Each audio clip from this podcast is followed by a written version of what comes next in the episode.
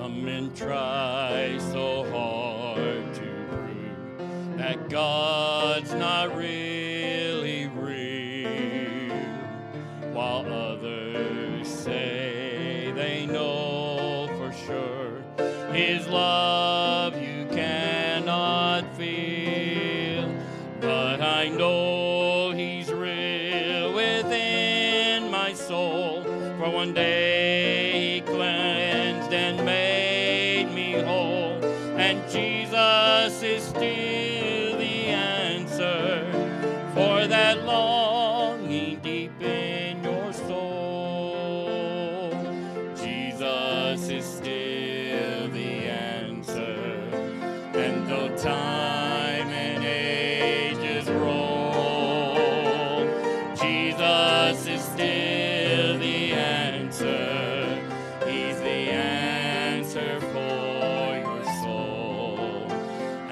some may say He doesn't fit with their philosophy. I know Jesus is still the answer. He's always been and always will be.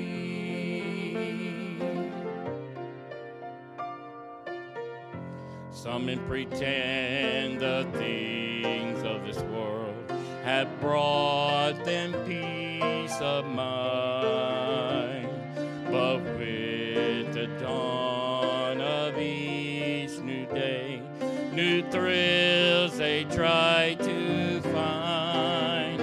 Not until they meet the Prince of Peace can they ever hope to find relief, for Jesus is still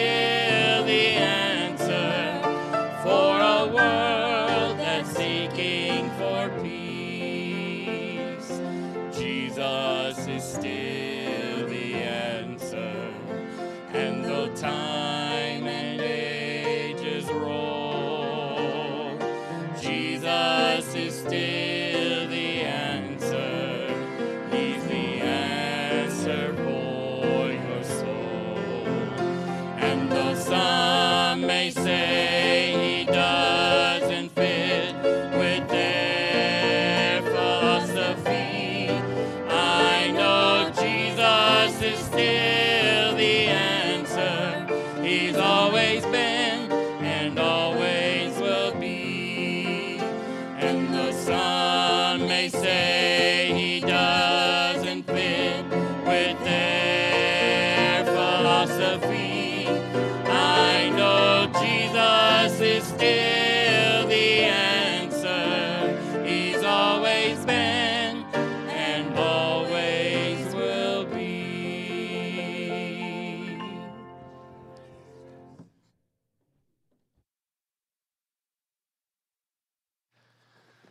That seems like it was right on cue from this morning, amen? Good, that's good. Boy, the music has been great this day, and we've been certainly grateful. The trio, quartet, and now Brother Don, his daughter. What a wonderful thing that is, just really good. And well, I'll tell you what a great song that is. Jesus is still the answer. Jesus is still the answer. Well, we're in our series on marriage, and so today we're going to kick it off with dealing with this issue of contentment today. And again, we always start off with our verse in Genesis, in the beginning God created, and we're certainly glad that He's the designer. And as the designer, we certainly can go to Him and look for the answers we need in marriage. Again, we have a world that has all kind of answers. I mean, you go to the bookstore, you'll find self-help books in every area of life. But I'll tell you, there's no better self-help book than the Word of God. And I think it's important that we understand that when it comes to marriage.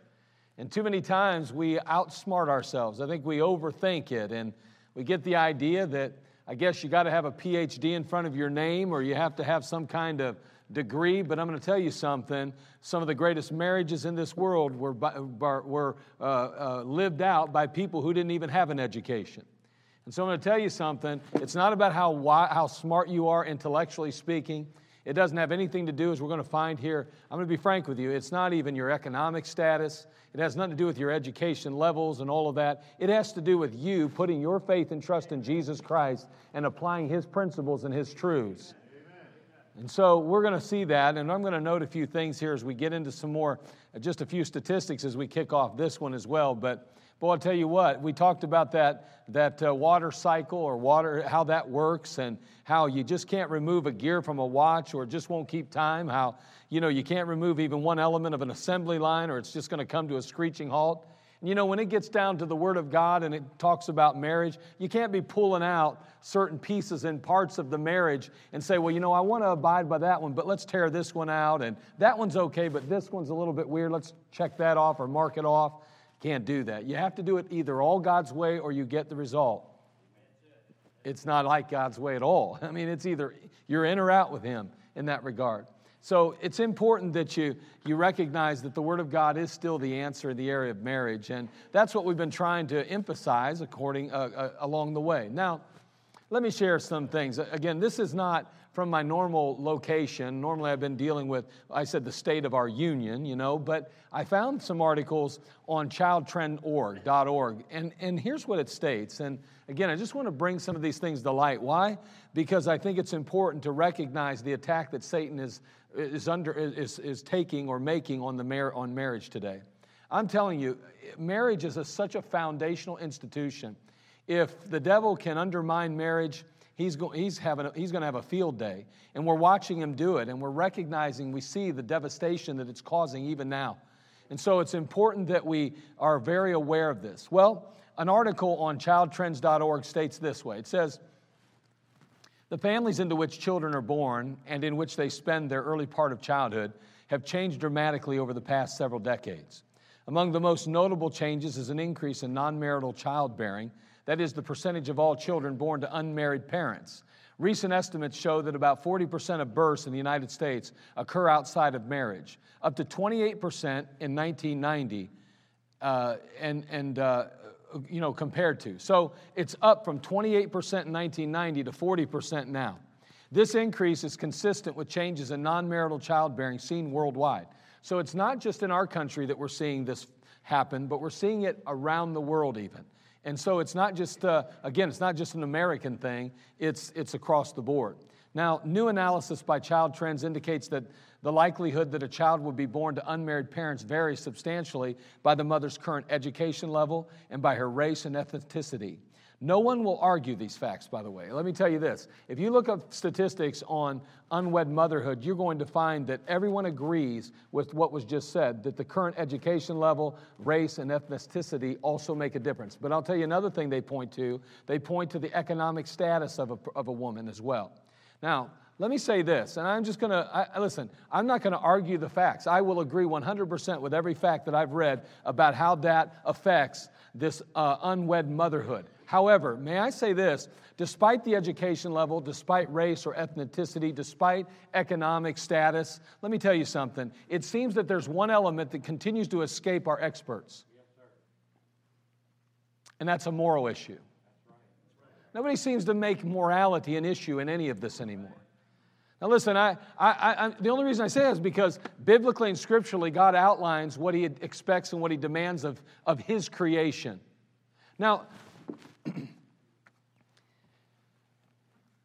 we can point or we can blame an education, we can blame income, we can blame social position for this scourge of unwed children. But the root of the matter is personal responsibility. When it's all said and done, you as an individual have a responsibility to make sure you do things God's way. Listen, you could say, well, you don't understand how I was brought up. I'm not saying that I don't have sympathy for you. I'm not even saying that I may not feel very emotionally, kind of tied and say, boy, I wish I could just give her a big hug and tell her that I'm sorry that this had to happen and all of that. I'm not talking about having compassion on people. I am saying, however, this, that we cannot continue to run back to the problem that we have or make excuses for why we continue to move forward in this same area. If we're going to see a change in this area, we're going to take responsibility in this area. Now, bad choices equal bad outcomes. And when a society has abandoned God's moral law, and that's found in the Word of God, it only leads in one direction, and that is down. It only goes down. Now, I believe it is extremely hypocritical to endorse sexual activity before marriage, but then point out how socially devastating unwed motherhood is.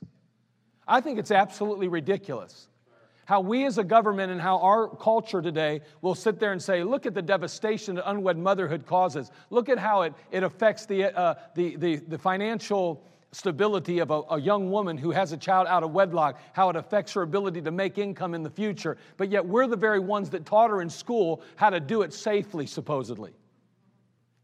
From the time they're little, we're telling them that they're just mere animals because of evolution, and that they can't control their desires. Therefore, they're going to have this and do these things, whether or not we want them to. So let's make sure that we teach them how to do it correctly and safely. And then let's give them birth control to make sure that they're safe with it. And if that doesn't work, we provide them with abortion. Now listen, I don't know about you, but I've got a real problem with the whole system. Okay? And what I'm just trying to say is that we need to get back to God's way to do things, His blueprint. That's the secret to this problem. It is not simply putting money in people's pockets. It's not putting food on a table. There have been poor people with us forever and ever and ever. The Bible says the poor will be with you always. But when you abandon God's moral law, you're going to have a morally corrupt society. And may I say that we are headed in the wrong direction. And it is not just acceptable today, it seems to me, in the world. It seems becoming more acceptable in the church, these kind of things. Now again, it's not right, it's not biblical, and it's not scriptural. It is devastating, yes, to the culture in which we live. It is devastating to families and homes, but it is most importantly devastating to mothers and their children when there's no father in the home. Again, I think it's hypocritical. It's amazing to me. This is a moral issue. Can I tell you that most of the problems in America are moral issues? How many people had money in the 1930s during the Great Depression?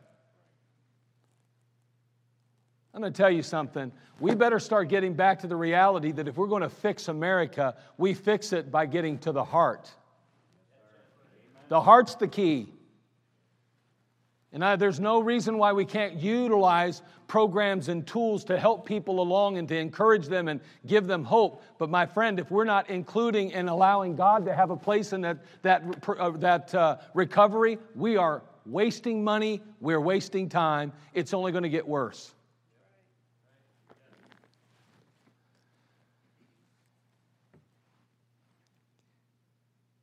When we deviate as a society from God's moral law, we are destined for decay and ultimate destruction. And I'm sorry, but I believe that is what we are seeing in our country today. It is seismic activity taking place underneath. It was before, it was superficial, it was on the surface. I'm seeing now the result of years and years and years of supplanting God, and now we're seeing earthquakes, so to speak, of moral eruption. It's horrible what's taking place. Now listen, we might feel sympathy, and we certainly ought to feel sympathy for people who find themselves in difficult, tough situations, whether it is of their own doing in our mind or not. This idea that we are somehow a step above or a bit above other people is a bunch of ridiculous bull. The bottom line is that every last one of us could be right in the same predicament, in the same situation, if it wasn't for the very God or the family God placed us in. Let's not get so high on our horses that we think somehow, well, they get what they deserve. No, that's ridiculous. If we got what we deserve, we'd burn in hell. So I think it's ridiculous not to have compassion for people who are locked into systems or into beliefs that they can't fight out of, can't dig out of. That's why we have a responsibility to reach them with the gospel of Jesus Christ and to give them hope of the Word of God. You want to make a difference in your country? Go win some people to Jesus Christ that don't see Him as their head yet. Show them that there is a better way. We sit and complain all day long, about the situation we find ourselves in America, but what are we doing to fix the problem? Oh, I can't do anything about it, preacher. That's all up there in Washington. They're the ones that have to put the programs in place. They're the ones that have to make all the decisions. No, no, no, no, no. They can't fix this problem here. This is a moral issue. Amen.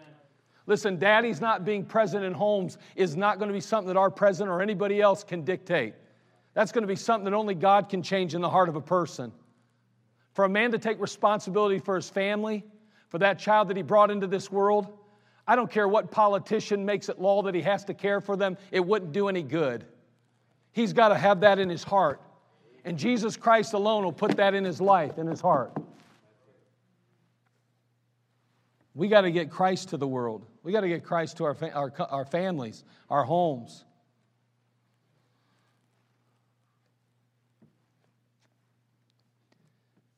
Proverbs 16:25 says, there is a way that seemeth right unto a man, but the end thereof are the ways of death. There is no better way than God's way. And we got to lovingly uphold the biblical standard. We have to ensure that listen to this statement that I wrote down. You say, why do you think it's so great? I actually think it's pretty good. I really do. Listen to this. We must lovingly uphold the biblical standard and ensure that our compassion for others does not become contempt for God. Our compassion for others sometimes becomes contempt for God. Listen, that's a problem. We can't allow that to take place. We cannot look to God and say somehow, you are a big meanie, God, saying that's wrong. Some people just can't help it. That's just the situation they find themselves in. Wait a second. Be careful your compassion for others doesn't become contempt for God. He is right, and if they will follow his commandments, if they will allow him to change their life like he hopefully has changed yours and mine, then they too can experience blessing and joy in their life as well. Now again, what's the purpose of sharing some of these key findings, these facts? Again, it's to heighten our awareness of Satan's attack on marriage. And I'm going to tell you what, our marriages are in a mess today. I mean, in the sense of marriage is in a mess overall. Not only are marriages struggling today, but the fact that there is a lack of marriage, it's a problem. You go visiting with us in certain neighborhoods where there are primarily children without dads in the home. You see the devastation that it's causing. Instead of sitting back in our little homes and taking it easy and separating ourselves from all the bad ills of the world, we need to get out there and we need to see it. Amen. Then we need to get a burden for people who are in need of Jesus Christ, because that's the ones. Those are the ones that need him. Not just the ones sitting over here in a $300,000 home, but people that are down in the dumps that are struggling just to make ends meet. You say, well, we're paying all their bills. I don't care if we're paying their bills or not. They're in a mess because they don't have Christ in their life or at the center of their life. You could put somebody up in the Taj Mahal, but they're miserable without Jesus Christ, whether they know it or not. It's time that we recognize the great need of people. It's a spiritual need. It's not physical. Everything in our media is about physically providing for people, but that is not the answer to any problem, whether it's a marriage problem, whether it's, listen, money. You say, well, money helps with everything. Money makes life a lot easier. I don't care if it makes life a lot easier or not. The bottom line is that a man can be moral without money. But money will never make a man moral. Amen. We need Jesus Christ is what we need in our world. You need him. I need him. Everybody needs him. Jesus is still the answer, amen?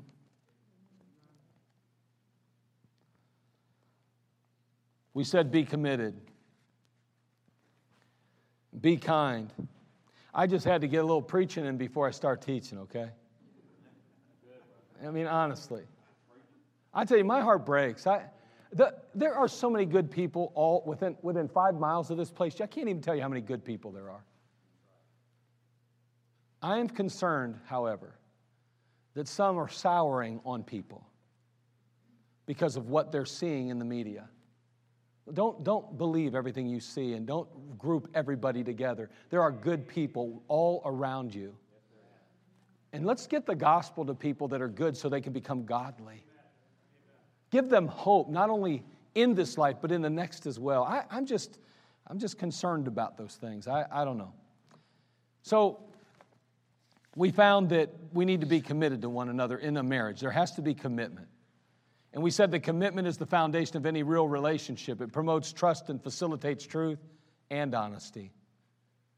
Again, real growth in a marriage is a result of being rooted in commitment. It has to be there. There has to be an element of commitment there. We said you need to be kind.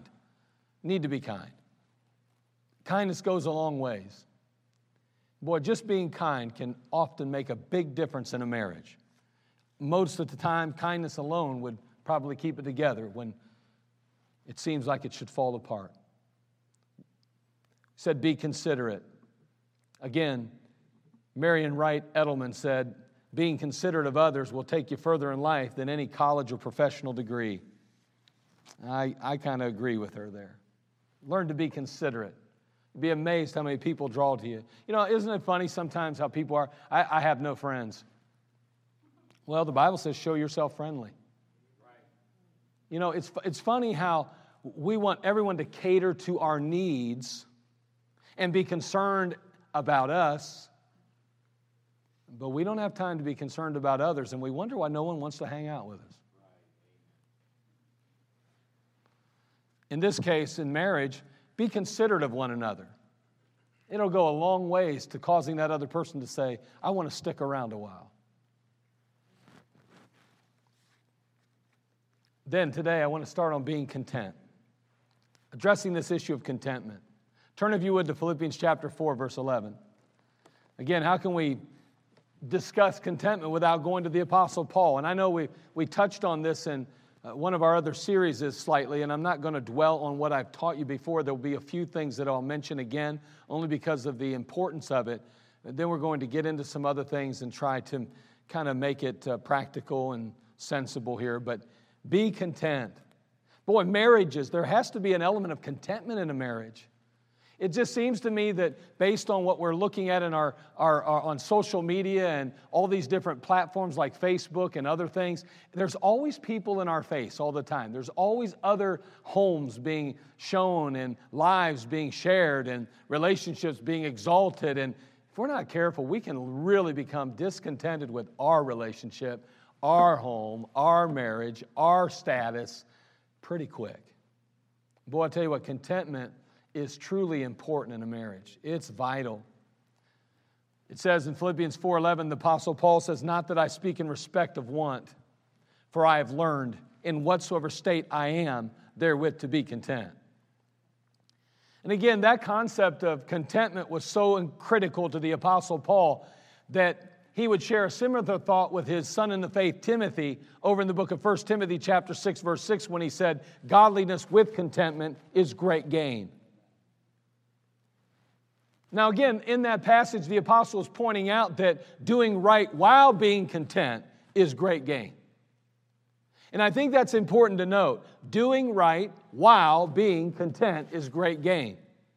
You know, many work hard at doing right. I'm not going to question that. I think a number of people work real hard at doing right. But sadly, few never get over wanting something other than right. Did you get what I just said? Few ever really get over wanting something other than right. What I guess I'm trying to say is that although they work hard at doing right, there's a part of them that isn't really content doing just right. That doesn't get it done. It doesn't meet all the need in their life. See, our prayer shouldn't only be, Lord, help me to do right, but rather ought to be, Lord, make me content doing right. Let me be happy and satisfied doing right. Let that be enough, just doing right.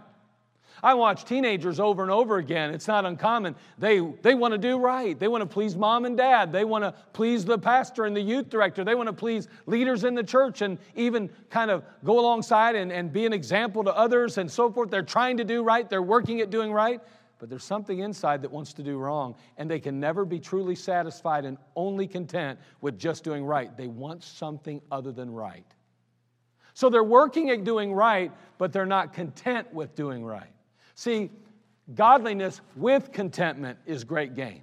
He says doing right and also being content in doing right, that's great gain. Do you know what the other is? Confusion, frustration. And most of us in our Christian lives aren't content nor are we satisfied in doing simply right. We want something wrong too. And that's a problem, isn't it? May I say that that principle would apply to marriage too. I mean, we want the right things in our marriages, but if we're discontented with certain things, I mean, doing the right thing in marriage is great until I'm uncomfortable doing it. And so we're content as long as it's going well. But if we're doing right and it's not everything we expect it to be, then we're not really content. Godliness with contentment is great gain. Doing the right thing and being content doing it, no matter what, that's great gain, he says. Now, contentment is rest or quietness of the mind in the present condition.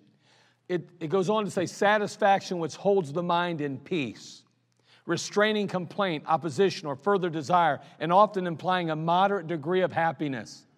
Now, let me ask the question. How do you know if you have a discontented heart? How do you know that? Well, let me give you a few signs of a discontented heart or signs of discontentment. Number one, complaining. Complaining. Number two, worrying. Why do we worry? We're afraid of what might even happen, right? We wouldn't be content with that, right? Anxious. Maybe you're preoccupied with what you don't have, whether it be material or otherwise. Again, how do you know if you're discontented in heart? Well, how about jealous? Greedy, never satisfied with anything or anyone, hard to please, or critical, sad. I'm not talking about you just lost a loved one. That's not what we're addressing. But a constant state of feeling sad. We're probably discontented, disappointed,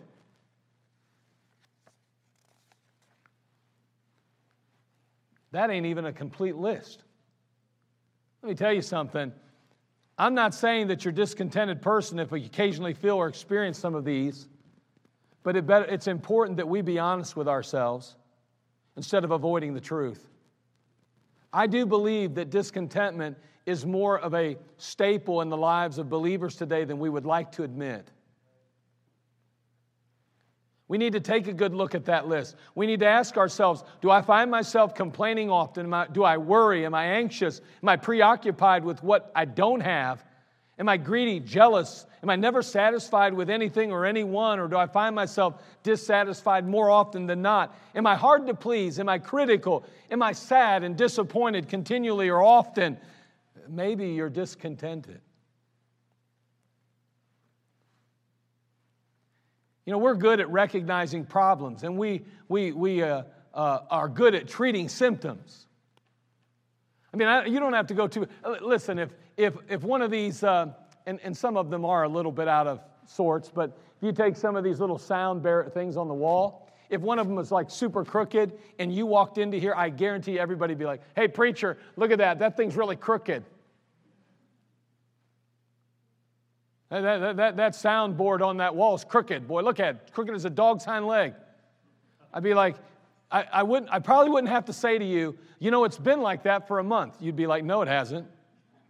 Because you know why? We're all good at noticing things that need corrected and fixed. You know, we're good at recognizing problems. I mean, that's our nature. We're good at seeing everybody's problems. And we're pretty good even at treating symptoms. But the great need in all our lives is to treat the source of the problem. That's the real key here. Dealing with the root problems. Now, when we follow the trail of our disappointment and discontentment to its point of origin, we're going to find that it leads right back to one place and one place only. the heart. That's where discontentment raises its ugly head, really. It is not simply in what we have or don't have. Discontentment is rooted in the heart. That's the source, the heart.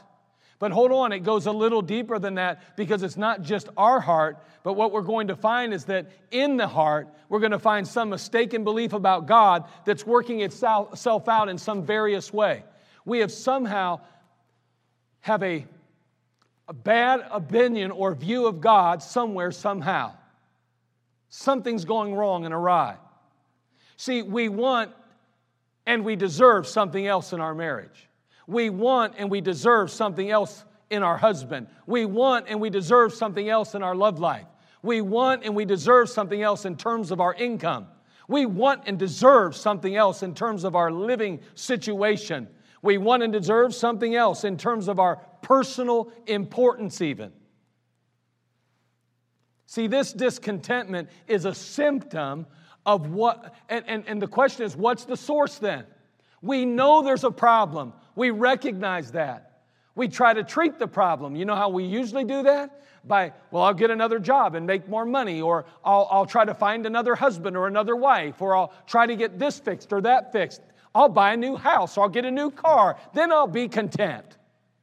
That doesn't fix the problem, because it's a heart problem.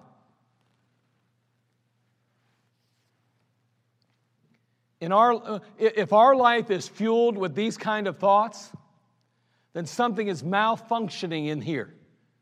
You got to understand that God, He designed us in a way so that when we are firing on all cylinders, we will not be discontented.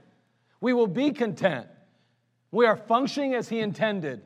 We'll be content. So if you are not content, then you're not functioning properly, because there's a malfunction in your heart.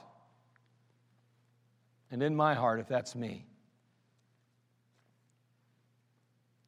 And if that's the case, then our beliefs have been corrupted. If we want to live a life of contentment, then that life must be fueled by what we believe to be true about God then. So consider just a couple of areas. Number one, you have to believe that God is in control. You will never be content, for the most part, until you understand and learn that God is in control. Number two, you have to believe that God is loving. You have to just come to the conclusion and realize that, wait, even if this is happening to me and I don't understand it, God still loves me, and He is not going to bring anything in my life to hurt me or harm me. He'll utilize it. It may be painful, but He'll use it to build me. He loves me.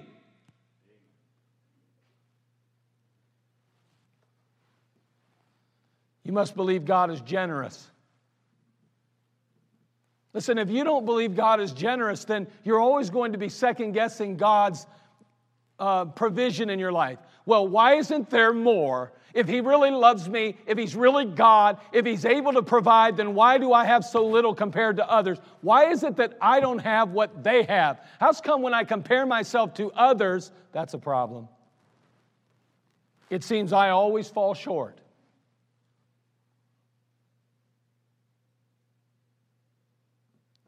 You know, Eve was deceived by Satan to think that God was withholding something good from her, and even what was best for her. Do you realize that? This is an age-old problem that Satan has continued to bring up. It's like walking into, you know, the ocean, or not so much the ocean, but into like a little lake or a little river, and you take a walk into there, and there's that soft sand at the bottom, so to speak, that muck, so to speak, and you step in it, and it just kind of goes mud, like, you know, and the water gets dirty and you can't see down there any longer. And that's what Satan does in this area. He continually raises discontentment up. He continues to say, oh, wait, God, are you kidding me? If He's so in control, how's come this can happen to you? If He's so loving, why do you allow that? If He's so generous, how's come you're the only one that doesn't have all those nice things? He just keeps bringing it up. All the way back in the book of Genesis with Eve. The same song and dance, the same story over and over and over again, and we keep falling prey to it. He keeps tripping us up with the same lie over and over and over again.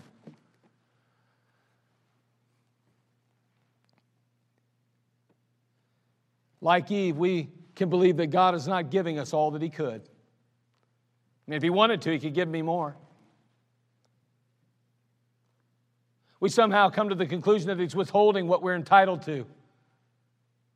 I mean, I'm a good person and I'm a Christian, and there's people out in the world living like the devil, and they got a girlfriend, they got a boyfriend, they got a nice car, they got a nice house. What about me? I deserve something. That's discontentment. And there's nothing different than Eve now. We're responding like she did to the lies of Satan.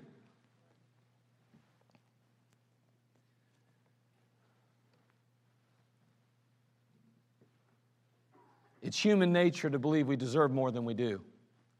That's just human nature. I mean, everybody, for the most part now, and there are some exceptions, I'm sure, but see themselves as better than they really are, more talented than they really are, more capable than they really are. That's normally how it goes. Studies have found that to be true overall. We believe we deserve more than we really do in most cases. It's called the flesh. But let's take a closer look at the Apostle Paul and hear what he has to say about this issue of discontentment. He said that he had learned to be content. What he's basically saying is he chose to be content. He had gone through some experiences. He's dealt with the Lord enough to know that, you know what? I'm going to be content.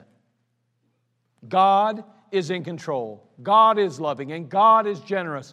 And even though it may not appear that way to me, I've learned to be content. Because what God gives me is always what's best in the end.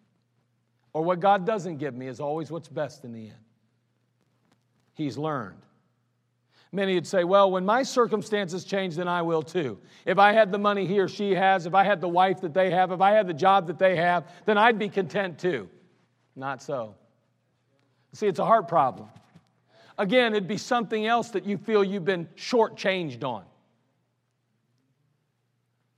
It's always something. It's just like, you know how it is. You go out and you buy that car, and then in 2 years from now, they come out with another model, and you say, man, I sure wish that one I really like. Now, you're not maybe discontented with the car you have, but there's something about that other one you think, man, if I could trade that in, I would love to have that one. I like that. Those lines are sweet. I mean, there's something in our human nature that we're never truly satisfied. Can I tell you, that is a tremendous danger for marriage, by the way.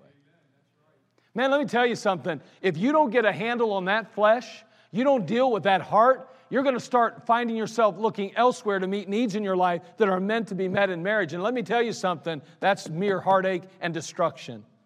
And I'm not just talking about physically, I'm talking about even just with this, just in general, things.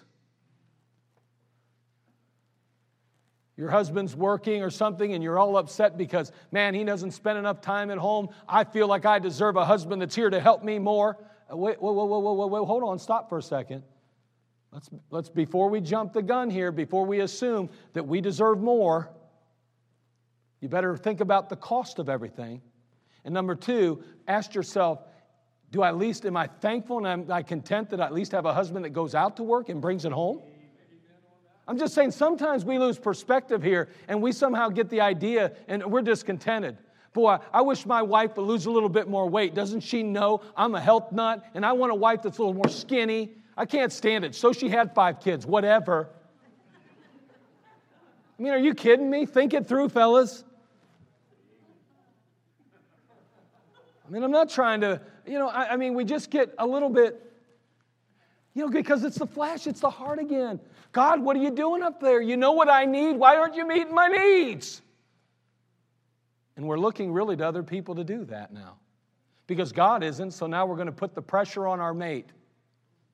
Now we're going to look to them and say, if God can't make me happy, then you better. That'll destroy your marriage. Discontentment will wreck you. It'll ruin your relationships.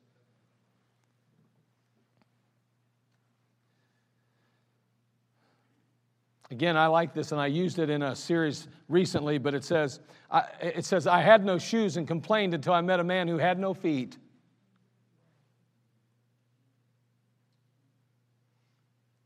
It's amazing how bad it is being married until we're not. You know how it is. Before you're married, all you want to do is be married. And then once you're married, sometimes you don't even want to be married. It's like no matter what situation you're in, you're discontented. Well, this ain't everything I thought it would be. Well, guess what? Life isn't everything we thought it would be. You better learn to be content.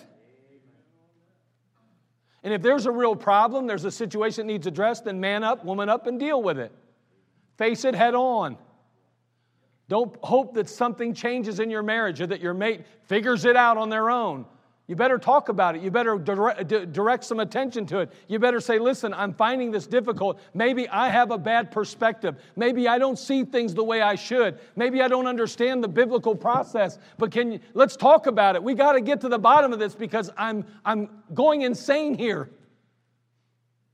But before we lose this marriage, of which both of us want, I hope, let's work through this. Let's face it. Let's deal with it. Because I don't want to feel like this anymore. I can't feel like this. And then you say, well, what if your husband or wife doesn't care? Well, you better learn to be content anyway then. And you better learn how to pray then. You know, I must be honest with you. One of the lost arts in marriage today is prayer and fasting. Do you think for a minute that women have always been wonderful, wonderful wives and wonderful homemakers and wonderful friends? You think it's always been just a wonderful party and marriage all through the centuries up till today? Do you think all men have always been perfect and they're just always focused on the family? They would rather do for the kids than go out and hunt? I mean, I'm just saying, there have always been problems in marriages. There's always issues in marriage. There are a couple things that I do remember, though, about marriage. One, I chose. I said I do. Do you know my parents didn't make me marry Sherry? I chose to. And number two, he said, once I've made that decision, I better be willing to fight for it. At all costs, fight for it. We have to learn to be content in so many things. So many times, our problems aren't rooted in a real issue. They're rooted in the fact that our needs aren't being met the way we want them met. And we're discontented. Well, I was talking to my friend the other day, and her husband brought her flowers home. My husband has never brought me flowers. Whoa, whoa, whoa, be careful. You may just get a root of discontentment in there. And let me tell you something. You're going to be miserable, and your husband will be like, what's wrong, honey? Nothing. Well, just things have seemed kind of weird the last couple of days. No, that's fine. Everything's fine. Why would you think that? Everything's fine. And he's like, what in the world's going on? He's supposed to read your mind. And then if you do tell him, well, I was talking to so-and-so, and her husband brought her flowers home. And he says, oh, big deal. Why would he waste money on flowers? Instead of getting all bent out of shape, just go, well, I guess you're right. I mean, I'm just saying, is it really that important that you get flowers? Is that what determines whether or not you're loved? I'm just saying, sometimes we forget. Now, if a husband's wise, he doesn't have to go get flowers, but maybe along the way, he's doing things that are considerate. Remember, we talked about being considerate. But I'm just saying, sometimes we have these expectations and they're not even expectations we would have gotten on our own. We're talking to the wrong people if they're telling us things that are making us discontented in our marriages. We are with the wrong people if somehow, and listening to the wrong things, watching the wrong programs, reading the wrong books, looking at the wrong sites, getting the wrong information, and for some reason every time we get off of there we're thinking, man, everybody else has it better than me. That is discontentment. That's a heart problem. You better deal with it. And one of the things you better do is make not provision for the flesh to fulfill the lust thereof. If nobody told you that husbands are supposed to bring flowers home to their wives, you probably wouldn't even miss them. Get where I'm going with this? The expectation levels sometimes are off the charts because it's crazy. I feel so sorry for you fellas in this church. I do. I mean, I feel extremely sorry for you. Have to compare, your wives comparing you to me all the time. I mean, it's got to be miserable at home. I mean, totally miserable.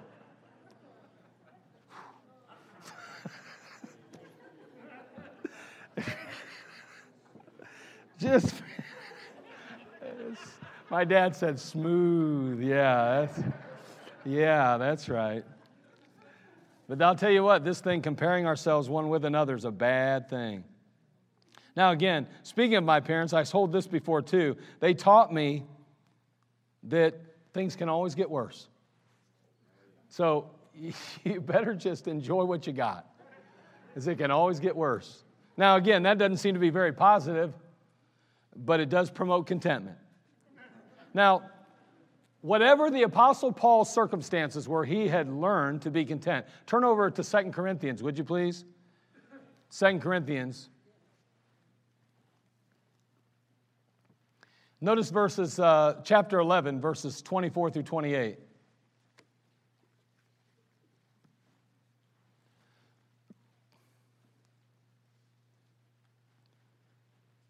If you expect little, you'll never be disappointed.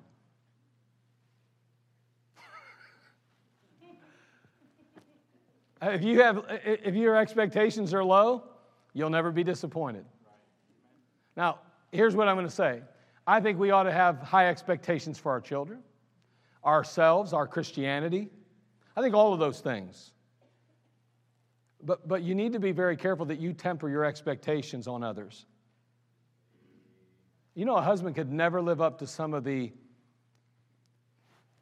visions of a wife, and sometimes a wife can never live up to the vision that a husband thinks she ought to live up to. We have to temper those expectations and be realistic with those expectations. A mom with 4 children at home is going to have a hard time spending every waking moment with you, sir. It's a little impossible, okay? I mean, you did help bring them into this world. Well, it just seems since we got the kids, you don't pay attention to me at all. We got 4 kids running around the house. It's kind of tough. Now you're one of 5. Used to be all you. Now there's 5 of you running around. 5 kids in the house is rough on a wife.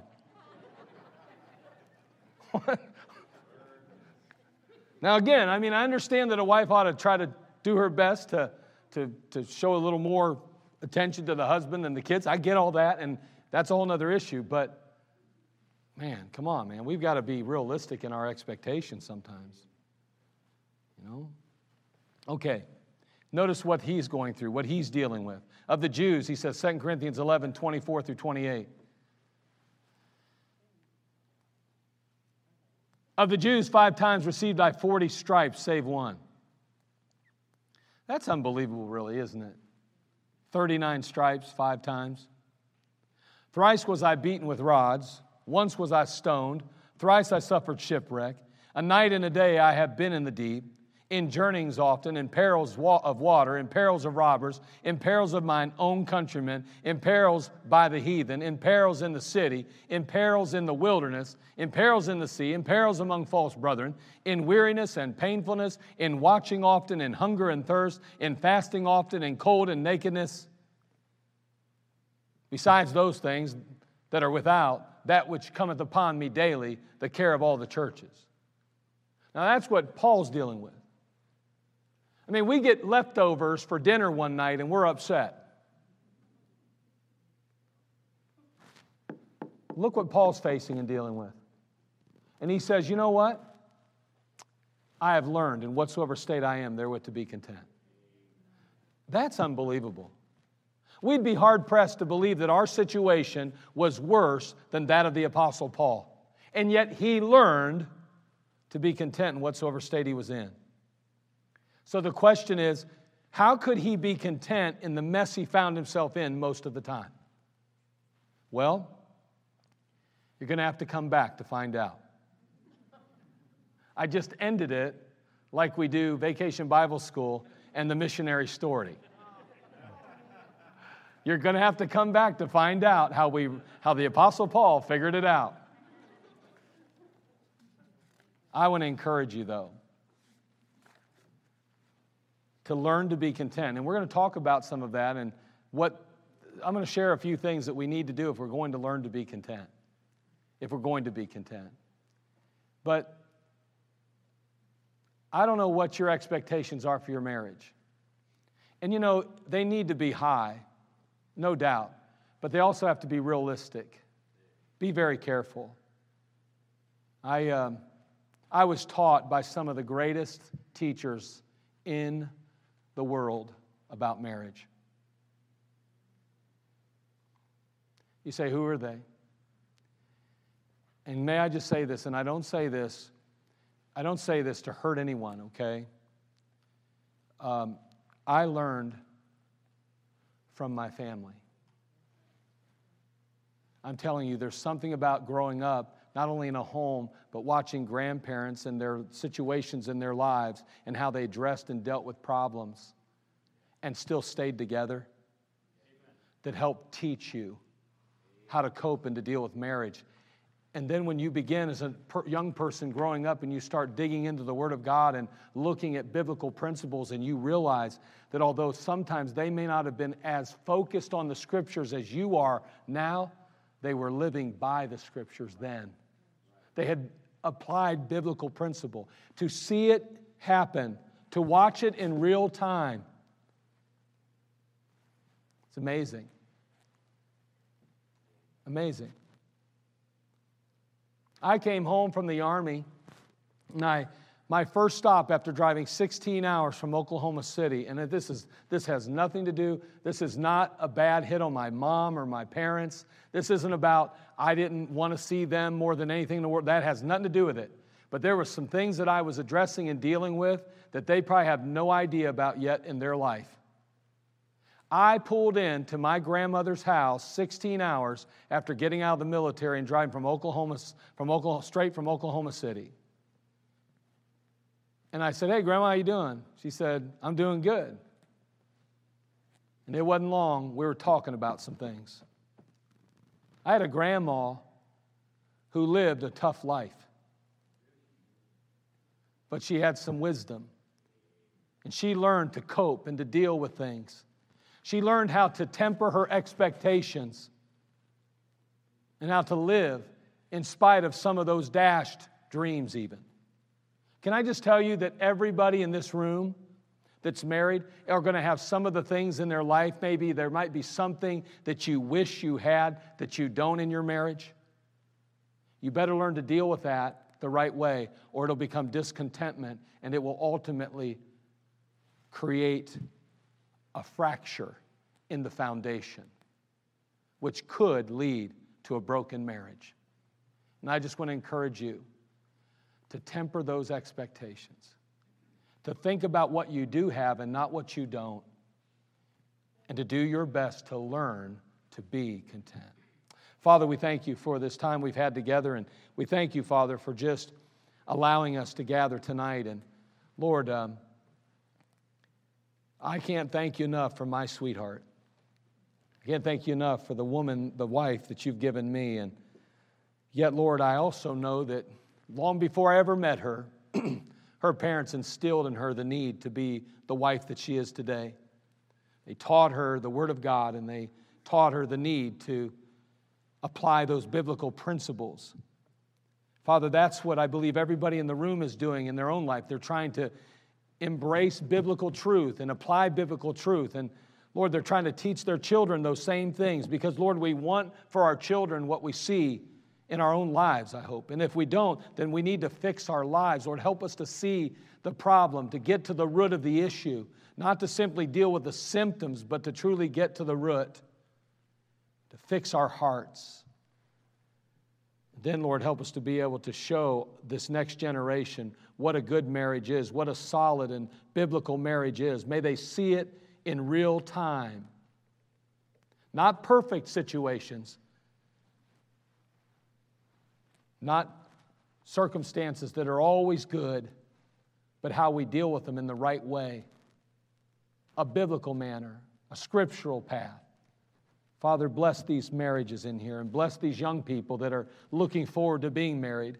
Help us to embrace you and your word. Help us to have the right view of you. We'll thank you in Christ's name. Amen. Let's all stand to our feet, every head bowed.